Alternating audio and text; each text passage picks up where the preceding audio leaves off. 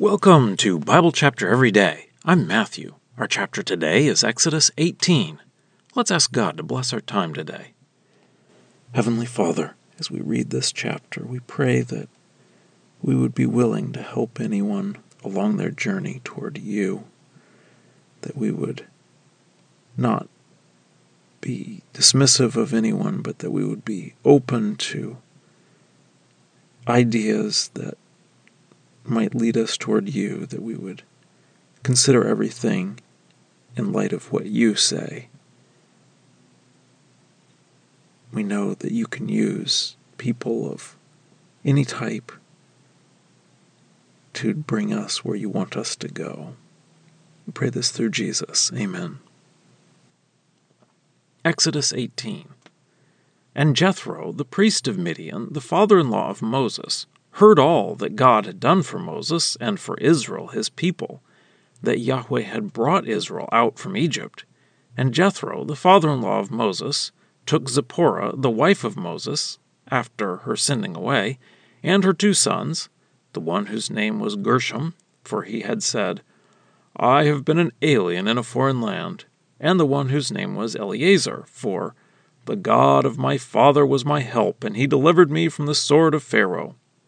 And Jethro, the father in law of Moses, came, and his sons, and his wife, to Moses, to the desert, where he was camping, there at the mountain of God.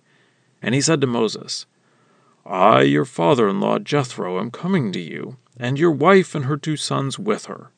And Moses went out to meet his father in law, and he bowed and he kissed him, and they each asked about the other's welfare, and they came into the tent.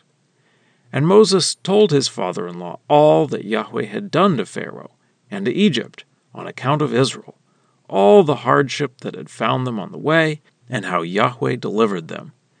And Jethro rejoiced over all the good that Yahweh had done for Israel when he delivered them from the hand of Egypt. And Jethro said, Blessed be Yahweh, who has delivered you from the hand of Egypt, and from the hand of Pharaoh, who has delivered the people from under the hand of Egypt. Now I know that Yahweh is greater than all the gods, even in the matter where they, the Egyptians, dealt arrogantly against the Israelites. And Jethro, the father in law of Moses, took a burnt offering and sacrifices for God. And Aaron and all the elders of Israel came to eat bread with the father in law of Moses before God. And the next day Moses sat to judge the people. And the people stood before Moses from the morning until the evening. And the father in law of Moses saw all that he was doing for the people, and he said, What is this thing that you are doing for the people? Why are you sitting alone, and all the people are standing by you from morning until evening? And Moses said to his father in law, Because the people come to me to seek God. When they have an issue, it comes to me, and I judge between a man and his neighbor, and I make known God's rule and his instructions. And the father in law of Moses said to him, the thing that you are doing is not good. Surely you will wear out, both you and this people who are with you, because the thing is too difficult for you. You are not able to do it alone. Now listen to my voice. I will advise you, and may God be with you.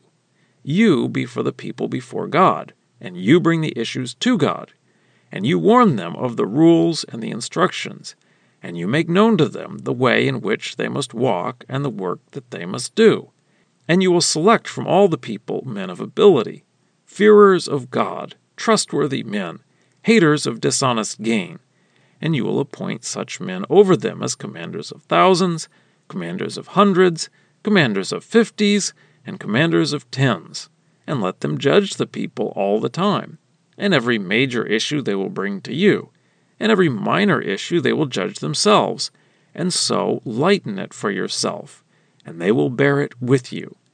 If you will do this thing, and God will command you, then you will be able to endure, and also each of the people will go to his home in peace. And Moses listened to the voice of his father in law, and he did all that he had said. And Moses chose men of ability from all Israel, and he appointed them as heads over the people, as commanders of thousands, commanders of hundreds, commanders of fifties, and commanders of tens. And they judged the people all the time the difficult issues they would bring to Moses, and every minor issue they would judge themselves.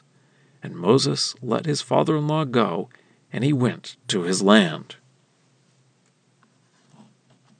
Well, that's the reading. Let's dig in. We've been seeing how Moses works with the Israelites and deals with their constant complaining about water and food. It seems that this was an incredibly stressful job.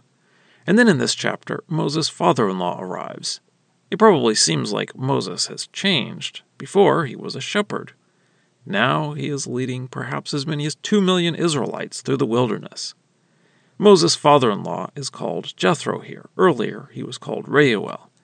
He is called the priest of Midian in both places, and he is bringing Moses' wife and sons with him. Moses has brought the Israelites almost to the place where he saw the burning bush while he was tending sheep. So he is very near to the land of Midian, so this makes sense for Jethro to make the journey. When Moses left for Egypt, his wife and children were with him, but it says he had sent them away. We don't know when that was, but perhaps Moses didn't want her to go through the plagues in Egypt, so he may have sent her back at the beginning of the plagues. That could have been more than a year before now. So Moses and Jethro have a nice meeting, and they talk, and Moses tells Jethro all that God has done, and Jethro says that Yahweh is greater than any other God. So Jethro who was the priest of Midian, you remember, offered a burnt offering to God, and then Aaron and the elders have a meal with Jethro. Then, the next day, Moses had apparently scheduled a court day because everyone who had a dispute came to Moses to decide their case, and it was a long, hard day of court. So Jethro suggests that this is not wise. Moses cannot handle this by himself. Jethro suggests that Moses appoint good people to handle the smaller matters and have a hierarchy of judges so that Moses only has to decide the difficult cases. That way, the people will have their cases decided more quickly, and Moses will not be worn out by all the work. Jethro suggests this, but also adds, and God will command you. So he is suggesting that Moses get God's guidance and not just do this on his own suggestion.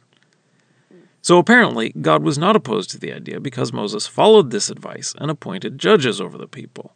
It seems that these judges were separate from the elders that were already in place.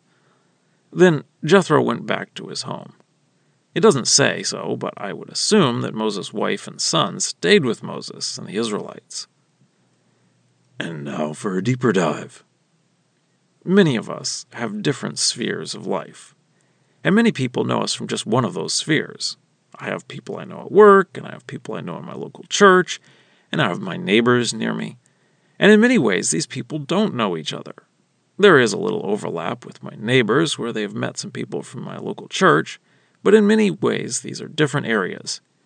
And it is interesting when they do come in contact with each other.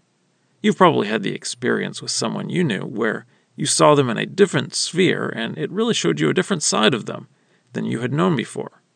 So Moses' father in law knew Moses pretty well as a shepherd and family man, and I think he respected Moses, since he gave one of his daughters to Moses as his wife. But then he gets to see Moses leading this nation, and it is a very different aspect of Moses. We probably look at Jethro as someone outside. He didn't really know Yahweh, yet he was a priest. So when he hears about Yahweh, he says Yahweh is greater than all gods. He doesn't sound like he's quite at the point of saying that there are no other gods, but I think he's doing well with what God has revealed to him. So now these two come together, and Jethro offers sacrifices to God and has a meal with the elders of Israel. So they accept each other, and Jethro makes this suggestion to Moses about changing things. Now, it sounds like Moses has a great respect for Jethro, so he's open to this suggestion. So, here's what I'm thinking about in all of this story. We may have a tendency to think of insiders and outsiders, but this outsider worships God and has a good suggestion that Moses accepts. We should be very careful about making judgments about who is inside and who is outside. Jethro is open to hearing about Yahweh and he believes, and he states his belief that Yahweh is greater than all gods. That is huge. And so we can also have the tendency to put people in categories of lesser and greater, We might say that Jethro is lesser because he is only now coming to know Yahweh. But on the other hand, Moses is only a few months or possibly a few years ahead of Jethro in learning about Yahweh. And Jethro, the lesser, so to speak, has a great suggestion. So we have to be careful about putting people in a category of lesser or greater. Anyone may have a good suggestion and God can use anyone to suggest a good suggestion to us. Have you had any good suggestions lately from unlikely sources? Scripture quotations are from the Lexham English Bible. Copyright 2012, Logos Bible Software. Lexham is a registered trademark of Logos Bible Software.